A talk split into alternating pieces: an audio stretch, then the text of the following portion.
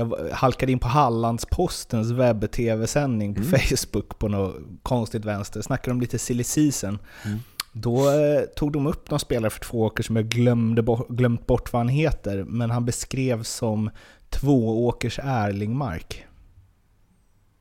Mm. Vem kan det vara? Så mittback då menar du? Nej, mittfältare tror jag. Ja, Johan Persson möjligtvis? Nej, har ni någon eh, ju- jugoslaviskt klingande? Uh, Oliver Nedanovski? Uh, Rickard Sindrik? Ah, Ad- Adrian Rexepi? Dålig koll. Han var på väg bort i alla fall. Det har jag missat ska sägas.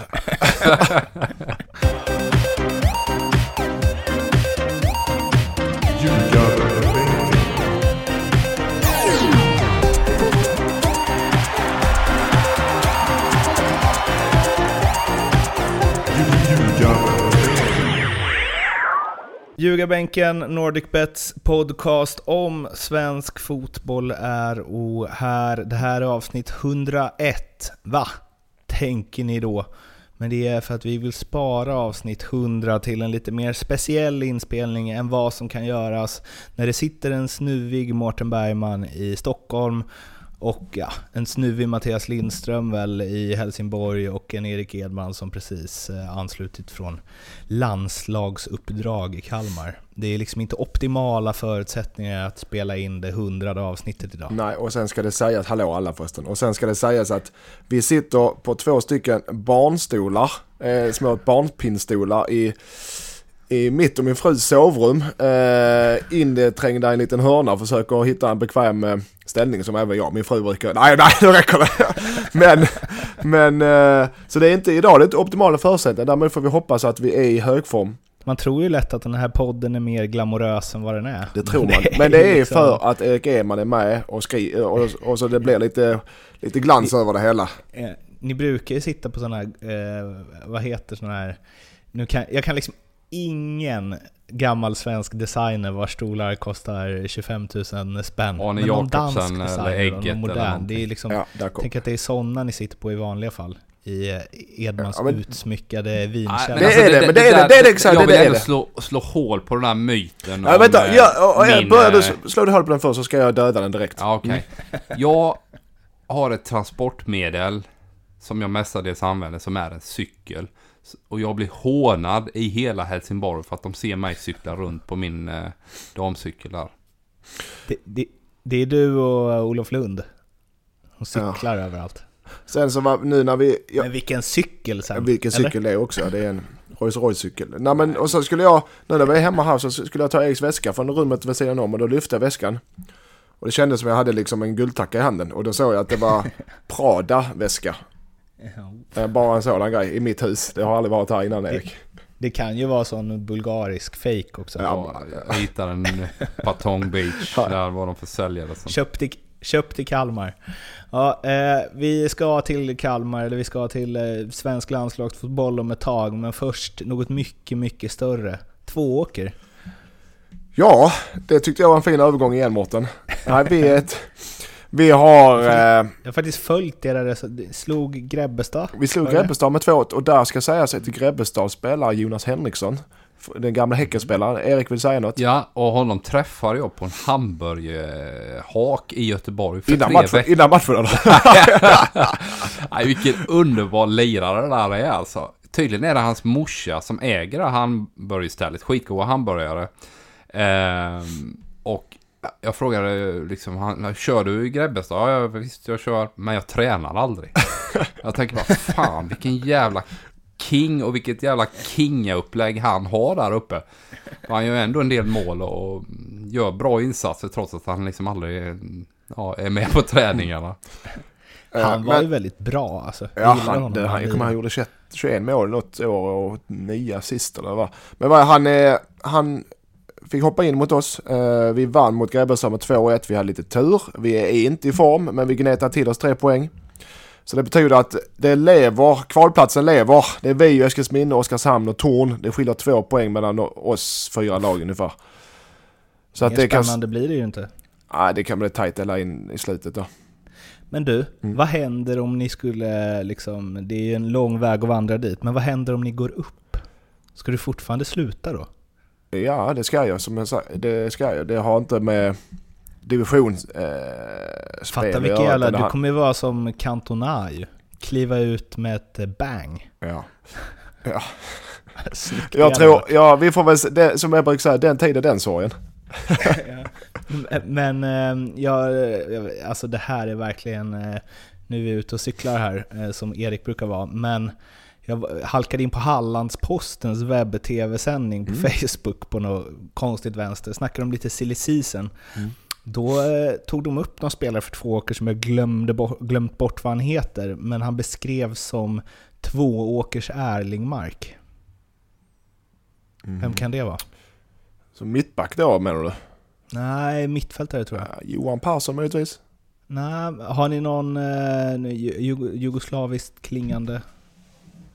Uh, Oliver Nedanovski, uh, Rickard Sindrik. Uh, Adrian Rexepi. Dålig koll. Han var på väg bort i alla fall. Det har jag missat ska sägas. Oliver Nedanovski ska sluta. Jaha. Eller flytta hem till Växjö. Uh, så det kan vara det, det, det fallet. Okej. Okay. Ja, jag kan fortsätta kolla vad som kommer hända i, ja, det skiter ja. du i nästa år i och för sig.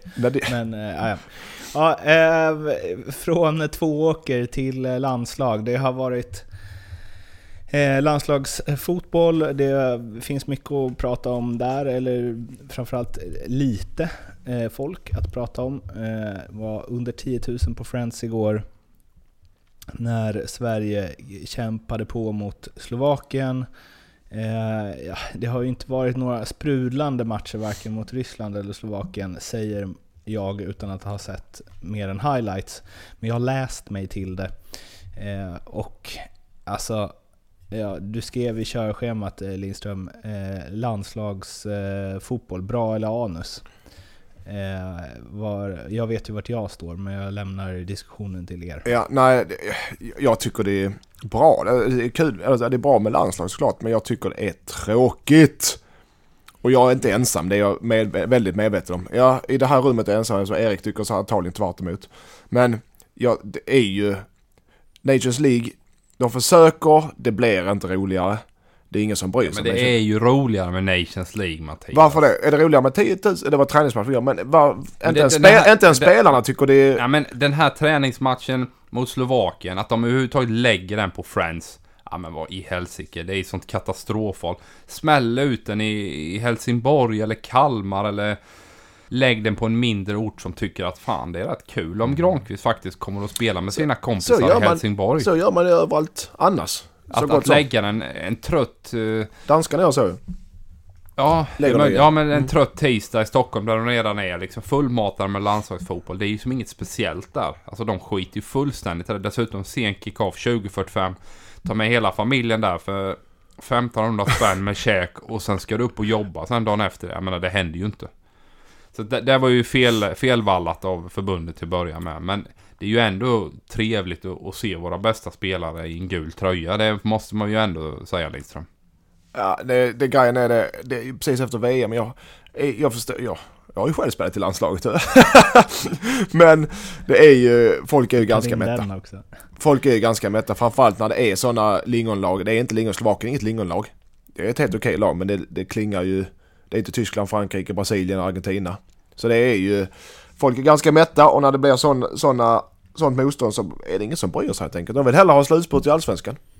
Och jo, men, jo, men jag, alltså, jag tycker att Nations League till exempel, det har ju varit en positiv grej. Den, den kölhalas ju överallt och man gör sig löjlig för löjliga hela upplägget. Ja, nej, det har ju ja. varit, alltså ett sätt att liksom göra tävlingsmatcher av träningsfighter och man kan ju egentligen dra en parallell Eh, med hur, hur, tankarna gick när vi gjorde om vårt kuppupplägg och gjorde eh, liksom vi, vi, förlängde tävlingssäsongen och drog igång eh, kuppen med gruppspel och det med facit i handen 6-7 år senare har ju varit ett jävla succédrag från förbundet eller SEF eller vem det nu var som, som fixade det. Mm, det, det här med, det med lite tålamod och tradition kanske också kan bli eh, en succé. Ja, jag tycker vi, redan det är en positiv grej. Ja, vi får se. Det, det är möjligt. Jag bara menar på att jag kanske är en allsvensk romantiker. Jag tycker det är kul med allsvensk. Jag tycker det är kul att ha, jag saknar det på helgerna när det inte är det.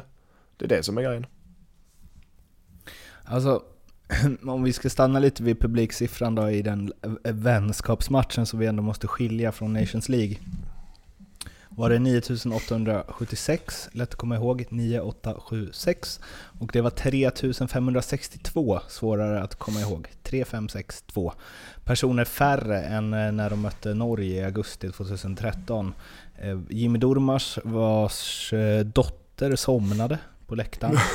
eh, tydligen. Sa efteråt att eh, den finns på TV och man kan sitta i shorts och linne och ta en kokosboll. Eh, ja, ja, det, ja. Dels det, men också att liksom... Ja, alltså jag vet inte om man, börjat, om man överskattar produkten svensk landslagsfotboll. Och framförallt en grej som är så jävla genomgående i all sport och som bland annat liksom svensk hockey kämpar ganska mycket med. Det är ju att, man, att, att matchen måste gälla något liksom.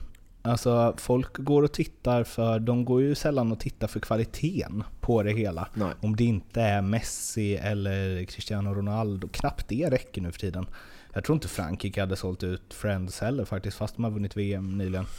Eh, I alla fall inte en tisdag kväll 2045. Nej, inte en bak... Och sen är det, det är som där, time, timingen också Jag måste bara säga en sak om det. Ja. Men, men det man kämpar med är liksom att det ska ge... Spänning är ju det folk vill se.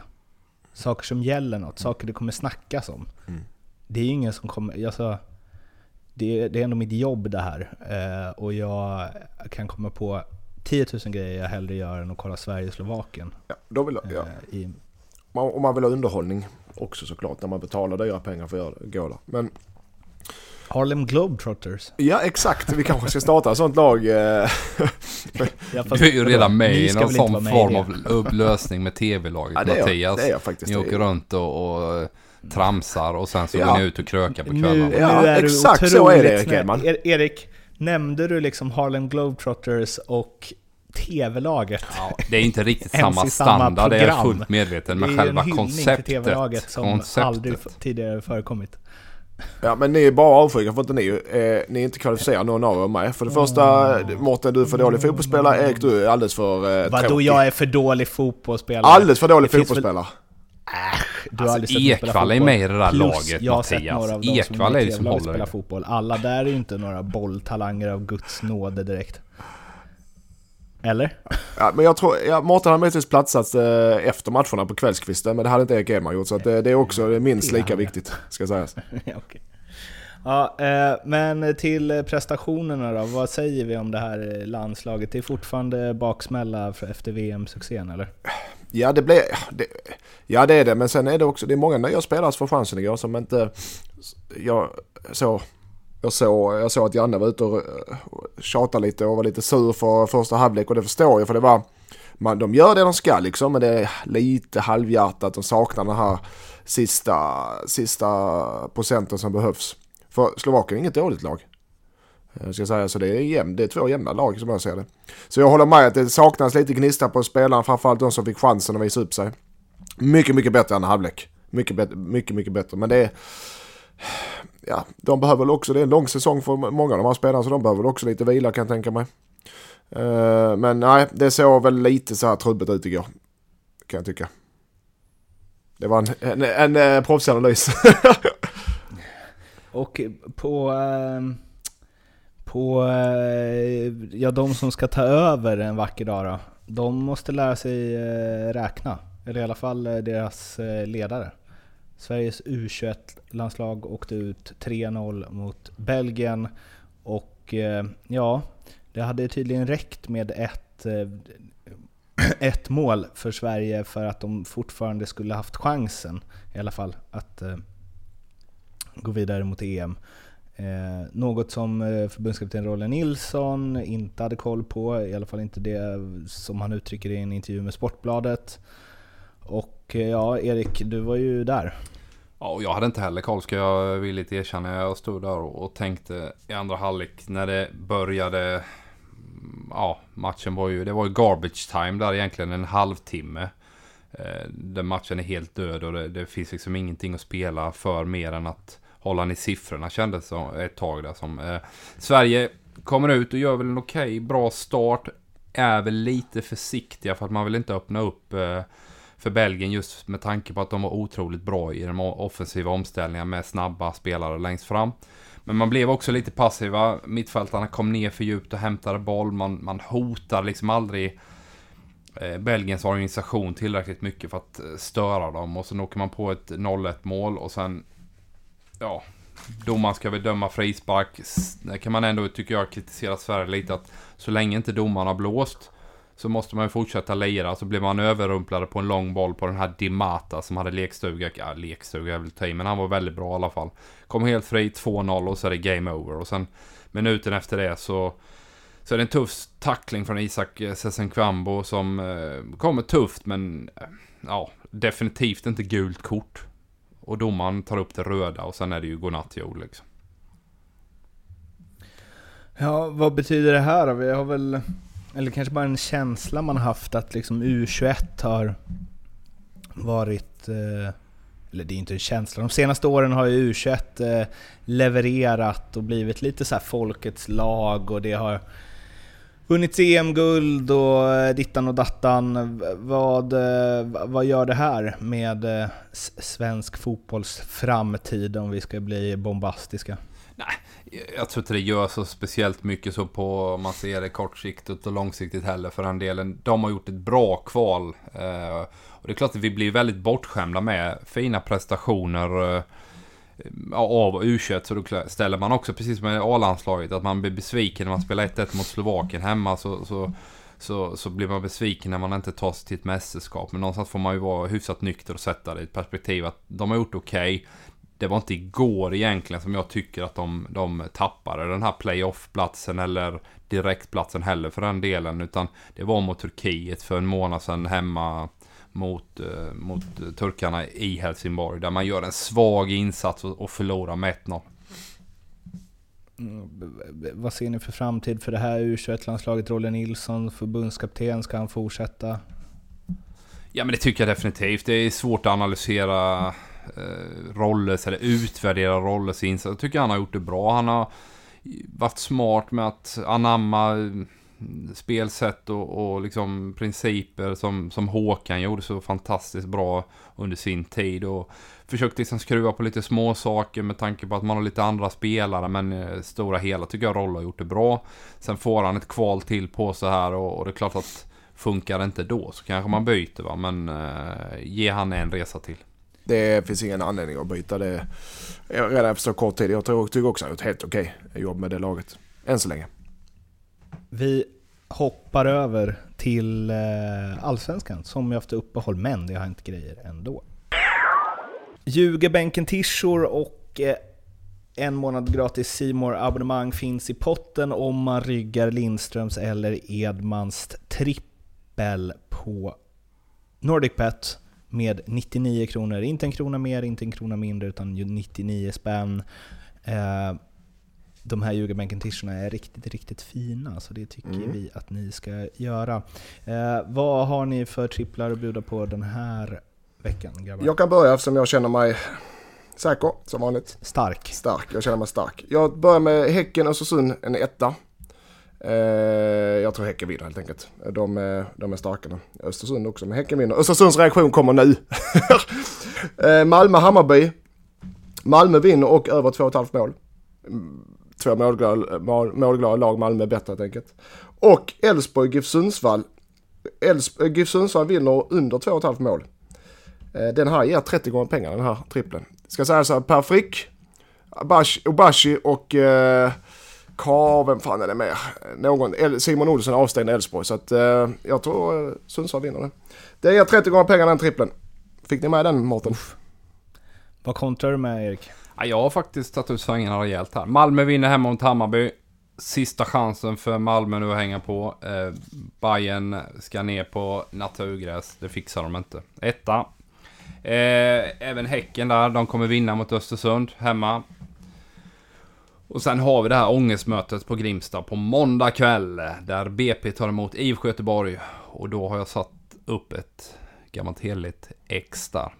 10 och 59 gånger pengarna får jag. Oh. Ja, det är... Mm. Nu vet du, växlar han upp. Mm. tar ut svängarna rejält. Så eh, är ni sugna på Ljugarbänken Tisha och en månad gratis simor abonnemang för att följa sluttampen i Allsvenskan, så in på NordicBet och rygga någon av de här tripplarna med 99 spänn. Tack NordicBet! Ja, Mats Gren skulle ha skickat Poja Ashbagi, Ljugarbänken, trion, det vill säga vi, drar ihop ett eh, specialinsatt avsnitt på kvällen. Ska skynda ut det. Martin klipper så det står härliga till. Men då dementerar, en kraftig dementi till och med, IFK Göteborg på sin hemsida. Eh, ganska roligt att rubriken var 'kraftig dementi'. Det har man inte sett många gånger. Eh, och så går det ett par dagar och sen slutar det med att Mats Gren får kicken istället och Poya Ashbagi blir kvar. Eh, är det bland det märkligaste vi upplevt i Allsvenskan? Ja, det är det. Och jag tror ju... Eh, GP i det här fallet så släppte nyheten om Poja jag tror, jag tror, och det är väl många som varit inne på det, att de var, hade, var på rätt spår.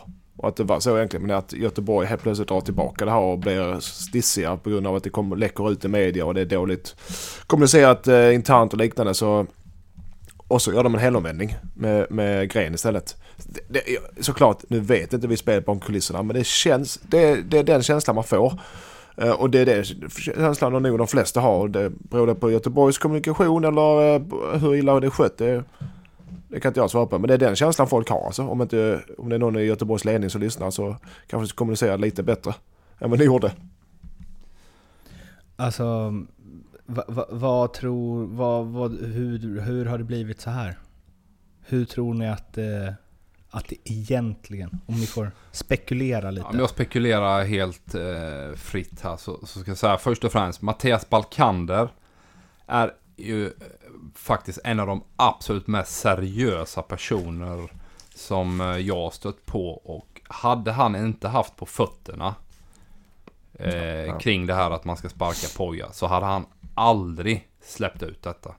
Så att jag har också eh, känsla av att det är något eh, väldigt märkligt här kring det. Min, min känsla är att någon då från styrelsen eller om det är via gren eller på något sätt ah, så har detta läckt ut till och GP och då har man känt till slut att nej, nu får det fan vara nog här liksom. För att saker och ting läcker ju ut i parti och minut från den klubben. Vad det gäller liksom interna liksom saker.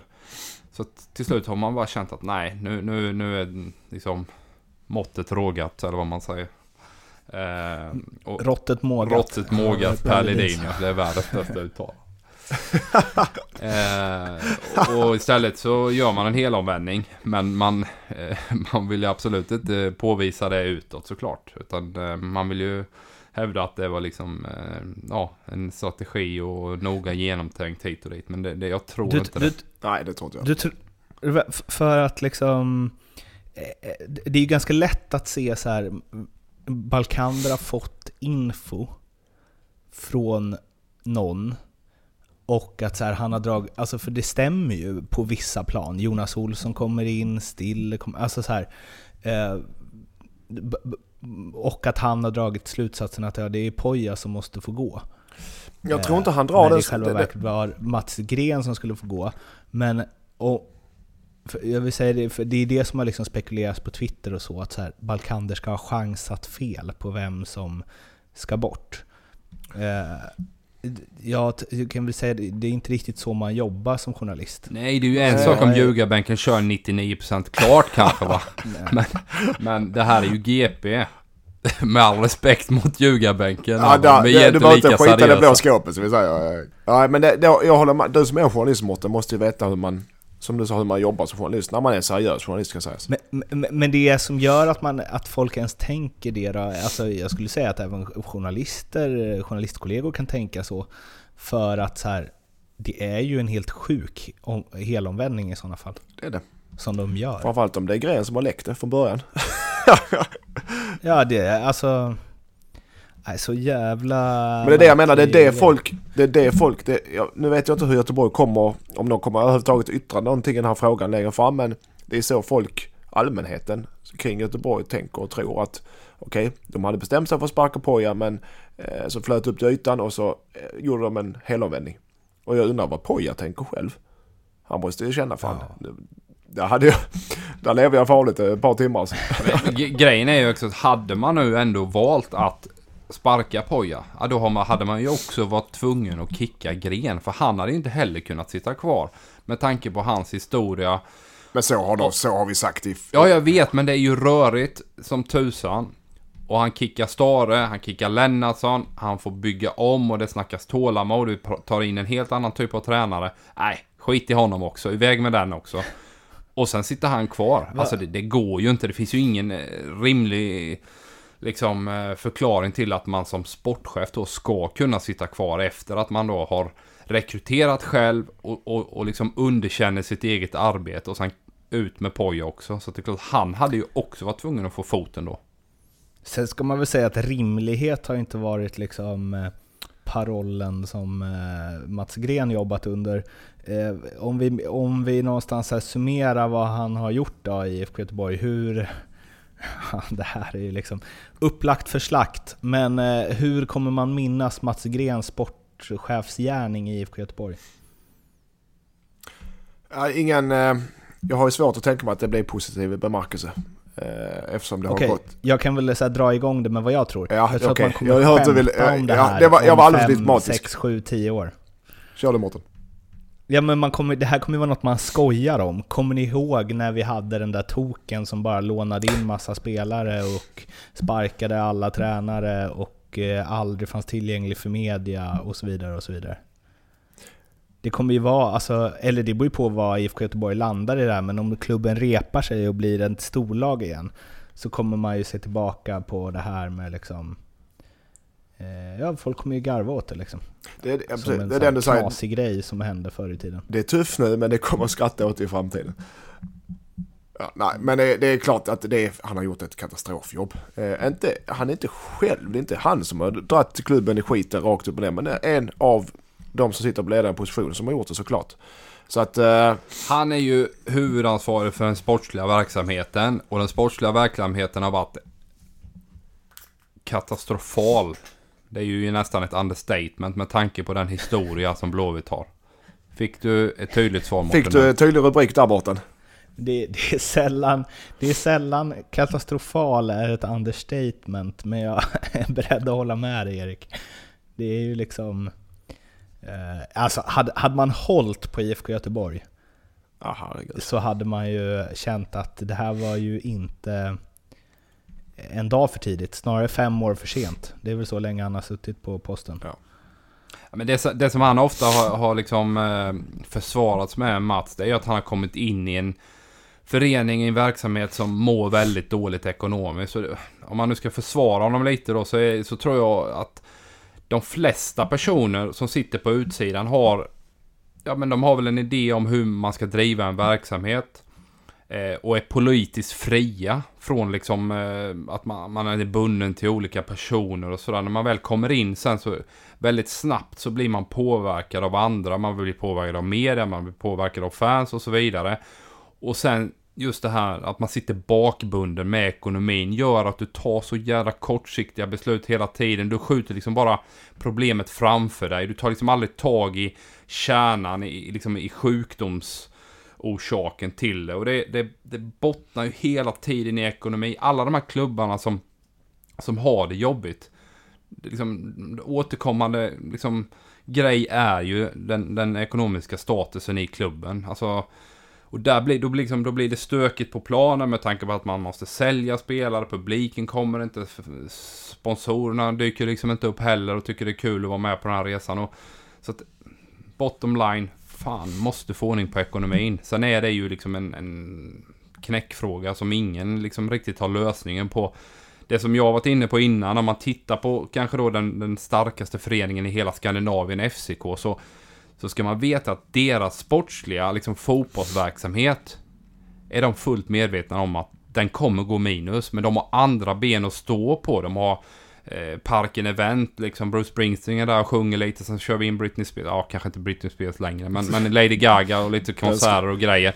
De har Lalandia, de har fastigheter, de har, har konferens... fitness, ja, fitness.dk. DK Fitness som, som går bra nu i Danmark som är någon form av eh, dansk variant på Sats eller vad man ska jämföra med. Så de har ju, de har ju andra ben att stå på för att pumpa in kapital när man har sportsligt tuffa år va. Så, ungefär som Tvååker, Hundutställning, Loppis och eh, Tiffany Cup. Kosläpp. Och Kobingo- kosläpp! Kobingon är ju en Ja, riktig jävla guldgruva. Ja men ni tror, nu är jag seriös, jag är seriös, fast i mindre skala. Klart FCK, det är det, det har vi varit inne på innan det här i Djurgården. Det är det framtiden är för många Är klubbar. FCK två åkers role model? Exakt, men det är det som är framtiden. Och det är ju framtiden för många klubbar i olika skala såklart. Att fan, bygga ett nätverk och bygga en affärsverksamhet utanför fotbollen. För när resultaten och publiken sviker fotbollen, ja då kan vi luta oss på eh, kosläppet. För korna, kött äter vi, kött äter vi. Nej men Mattias har en poäng här Mårten för att jag har det, rätt. Det, det blir allt, alltså nästan alla svenska klubbar är för konjunkturkänsliga utifrån sportsliga resultat. När de då inte funkar, då rasar hela jävla verksamheten ihop. Så att jag förstår att det är skitsvårt att dra igång massa sidoprojekt och köpa bostäder och, och liksom hyresfastigheter och det är klart att du behöver hur mycket pengar som helst men det finns ju tendenser, du har ju Häcken med sin Gotia Cup till exempel. Va? Det är klart att alla kan inte starta en jävla knatteturnering liksom och tro att det är liksom lösningen ur problem. Men jag tror att man måste ha fler ekonomiska ben att stå på än bara den sportsliga verksamheten. För när, är, när vi pratar klubbar, som me mellanstora klubbar i Sverige, även de största klubbarna, så är det liksom vi budgeterar och vi måste ha 10 000 i publik och vi måste sälja tre spelare för 10 miljoner. Då går vi runt knappt. Så är det år ut och år in. Så det är konstgjord andning och så blir det något, någon fiasko år, så blir det minusresultat och så får de inte sålt några spelare så är hela klubben brakar ihop. Så att vi, är ju, vi har ju rätt ju, det är klart med Eriksson, man kan inte bara knäppa med fingret det krävs ju hårt jobb. Det är därför så många, alla de här mjuka värdena som klubbarna pratar om också för att skaffa större sponsorer. Många- De flesta lag startar upp med flicklag, damlag nu för att mjuka värden vet de, okej nu kommer de stora sponsorerna in som vet att sån här, sån här publicitet med klubbar som bryr sig om eh, eh, vad ska jag säga, sociala utsatta i samhället. Eller, Ja, va? CSR-projekt. Ja, CSR-projekt, det, ger större pengar, större sponsorpengar. Det, det jag tror också Mattias är inne på det här med damverksamhet. Jag pratade faktiskt med Malin Jonsson som är presschef i Häcken där, och de har ju startat upp ett damlag. Visserligen inte i högsta serien utan man börjar lägre ner. Det är ju någonting som jag tror att vi kommer se i Alla. alla allsvenska lag inom en 6-7 årsperiod så har alla insett att vi måste ha ett damlag för att liksom Eh, ja, det ligger i tiden och just det här att du ska kunna attrahera större sponsorer eh, som ska rättfärdiga liksom till sina aktieägare att eh, vi, är, vi är likvärdiga mellan könen och så vidare. Sen vad man tycker om det sitter någon gubbe på 60 år och tycker att damfotboll är kass. Alltså han kommer inse också att vi måste göra det här för att hänga med. Och eh, jag skulle ju säga, jag hade ett långt samtal med Isak Dahlin som är tränare i Hammarbys damer om det här. Eh, och han var väl inne på att eh, det, då kommer det vara för sent redan. För att redan nu har ju liksom Juventus, Manchester United, Real Madrid och så vidare börjar starta sina damlag. Så att det här att Rosengård, eller ja, som det var förr i tiden, Umeå gick långt i Champions League kommer ju vara ett minne blott. Det är det väl redan, eller ja, det är inte riktigt det redan. Men eh, han menar att svensk, svensk fotboll måste eh, förstå att de ska satsa på damfotbollen nu. Ja, För men det är nu, det är nu en Mårten. helt tom marknad, helt outnyttjad liksom, ekonomisk källa. Mm. Eh, och om man inte gör det så kommer det vara, kommer det vara kört inom, eh, ja, definitivt om tio Men år. det är nu, ja, inte alla klubbar, men det är nu för de klubbar som är i framkant som Häcken alltid har varit och, och, Hammarby också för den. Det är nu. Det är nu. Alltså utan, utan att vara insatt här, och då ska man egentligen inte uttala sig.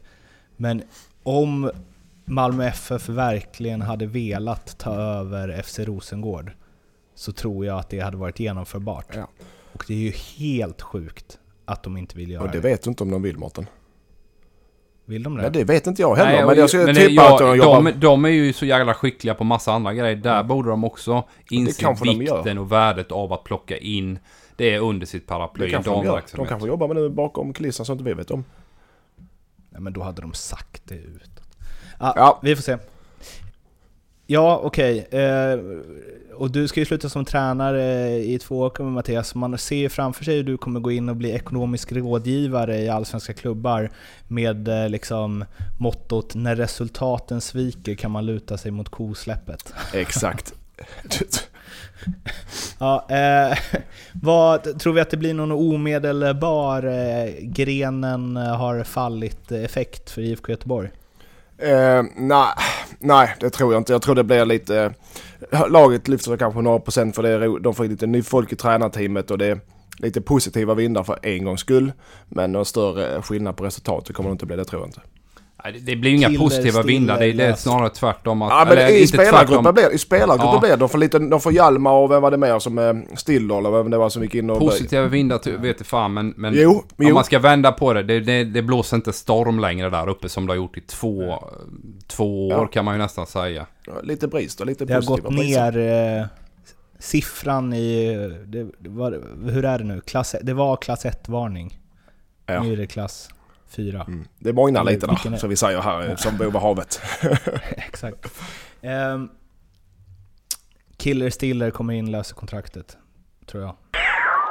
AIK anställer Martin Mutumba som scout. Han ska ut i orten och värva talanger. Eh, Björn Westström, AIKs sportchef, eh, motiverade det hela med för eh, Oskar, min kollega på Fotboll Stockholm, med det är bättre än att Björn, en lätt överviktig 46-åring från Edsviken i Sollentuna, kommer ut och säger “Tjo grabbar”.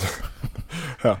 eh, och det är ju en, eh, ah, en applåd till den rekryteringen av AIK. Jag tror det kan Ja. vara nog riktigt, riktigt bra alltså. Ja, ja, jag tycker det är helt... För det första är det jävligt coolt uttal av Western. för det andra så är det helt rätt. Eh, Mutumba kan fotboll och han eh, kan snacket som eh, Western säger på sitt sätt. Det är också är skitbra. Det är, det är såklart en fråga om resurser. Hade, och en fråga om storlek på stad och liknande. Men i, i Stockholm och i AIK så är det helt, helt rätt. För alla vet vem Mutumba är. Ingen vet vem Western är om han kommer ut där. Så det är helt, helt rätt. Om AIK inte redan är starka i eh, Stockholms förorter när det gäller talangrekrytering och liksom deras varumärke eh, så eh, ja, det- här kommer ju öka det ännu mer förstås. Jag, är inne på. Mattias linje där också. Ett jäkla spännande grepp att ta till.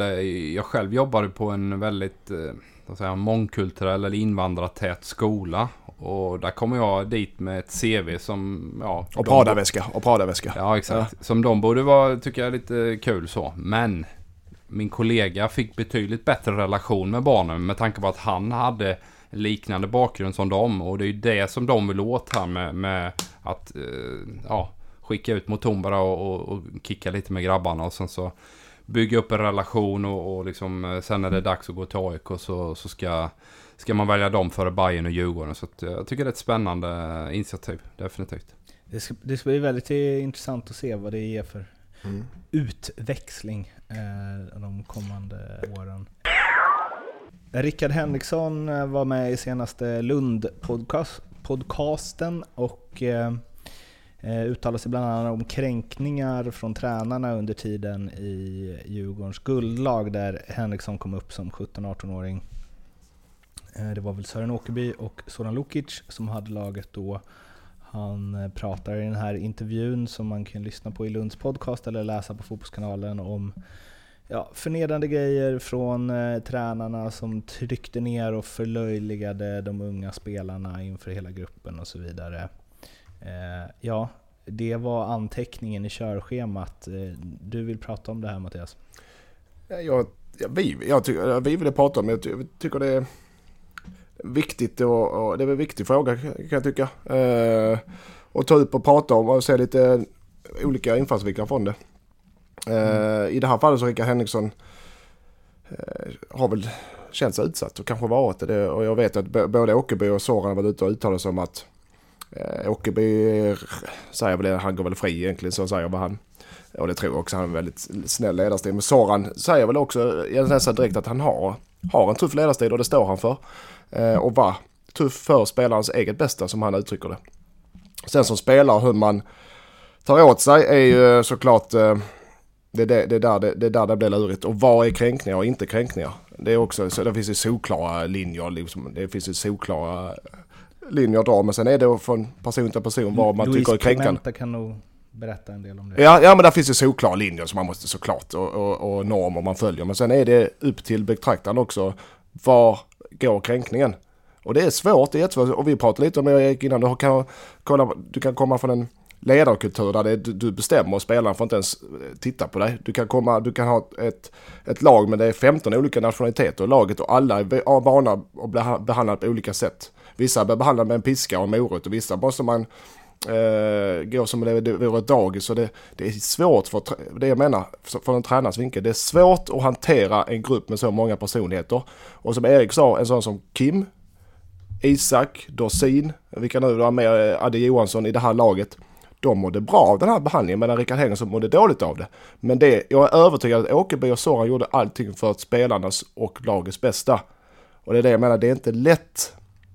Jag, jag försvarar inte ska jag säga för jag vet inte riktigt vad som är sagt. Men man får ta olika personligheter i olika sätt att behandla dem. Det har, först och främst, det har ju hänt så otroligt mycket senaste 10-15 åren i den här typen av fråga. Och liksom just där utmaningen för en ledare och hans ledarskap idag är ju, alltså den är så sjukt mycket större än vad det var för 20 år sedan när vi mm. var unga och liksom 16, 17, 18 och man kom upp och sådär. Så det är ju ett helt annat ja, landskap för en tränare kan man ju nästan säga. Hur man ska bete sig också. Det är skitsvårt att veta exakt eh, vad en grupp triggas av. Jag upplevde den här gruppen när de kommer med Kim, Isak, Dorsin som var inne på. De hade en äldre spelare i, i Stefan Rehn och Adde och all, hela gänget. De mådde ju bra av att ha en ledare som var någon form av liksom eh, Eh, väldigt tydlig i, sitt sätt att kommunicera. Eh, de liksom nästan blev ännu bättre med detta. Men det är klart att det finns individer i gruppen som inte upplever samma sak, som kanske är svagare hierarkiskt, som inte är lika trygga självförtroendemässigt, som, som, som drabbas av det. Men summa summarum, det jag vill komma till är ju att helheten är det Soran utgår ifrån. Hur får jag majoriteten av denna gruppen och framförallt de drivande spelarna att bli ännu bättre? För någonstans han är ju också ansvarig för resultaten och prestationerna. Så hans primära mål är att vinna en fotbollsmatch. Och hur fan får jag dem att göra det? Och i detta fallet har säkert Rickard Henriksson blivit drabbad av det sättet att leda det. Men gruppen, generella, eh, liksom reglerna som har funkat och liksom jargongen som har varit, har mått bra av det. Ja, annars hade de väl inte vunnit guld? Nej. Eller? Nej, det tror jag inte. Det de hade bra spelare såklart, men eh, Soran och Åkerbys sätt fungerar i varje fall ute på planen. Eh, det gjorde det. Sen såklart, sen är det, där finns ju normer man måste följa och det, det som Erik säger, dess ledarstilen nu med den yngre generationen som kommer och den det mångkulturella generationen som kommer på ett annat sätt. Det krävs mer Eh, social förmåga av tränaren än kanske taktisk förmåga i många lag nu för tiden. Och det är väl en fördel för mig. Men, eh, eh, och det tror jag blir viktigare och viktigare. Hur hanterar du dina spelare? Att, att det finns folk som kan, vet exakt var de ska springa plan, det finns det alltid. Men det svåra är hur hanterar du dem så de verkligen gör det. Och mår bra samtidigt. För det, det, det är lurigt. Sen så ska ju tilläggas att det gick ju väldigt bra för Djurgården den här perioden också. Det är ju alltid lättare att köra den stilen med ett lag som tuggar på ja, och vinner. Ja, jag säger inte vad som är rätt och fel, men vi, jag, vi, vi tar en diskussion om det här. Det är det som är det där vi tycker är intressant, att vi lyfter det här och tar en diskussion om det. Absolut, och det är någonstans... Äh, det är så svårt det här. Det finns ju alltid massa nyanser i de här ja, grejerna. Ja. Och ska man fråga 23 olika spelare vad de tycker om en tränare så kan man väl räkna med nu höll jag på att säga den största klyschan av alla, 23 olika svar, men lite mm. så är det ju. Mm. Förutom i Elfsborg där under Haglund, och då var det väl 22 som tyckte samma sak. Det var alles för den här veckans Ljugarbänken avsnitt 101, alltså avsnitt 100. Eh, skjuter vi lite på, ni får gärna komma med inspel eh, om vad ni vill ha med i det avsnittet. Eh, Twitter finns vi på, det vet ni. På Facebook finns vi också, det vet ni också. På Instagram finns vi också, det vet ni också. Gå gärna in och prenumerera och gilla oss på iTunes, Acast, så blir vi superglada för det. Vi hörs igen om en vecka tills dess. Må gott, hej då. Hej då. Hej hej. Mm. Ja. Mm. Okej, okay. ja. yes, ja. hej då. Hej.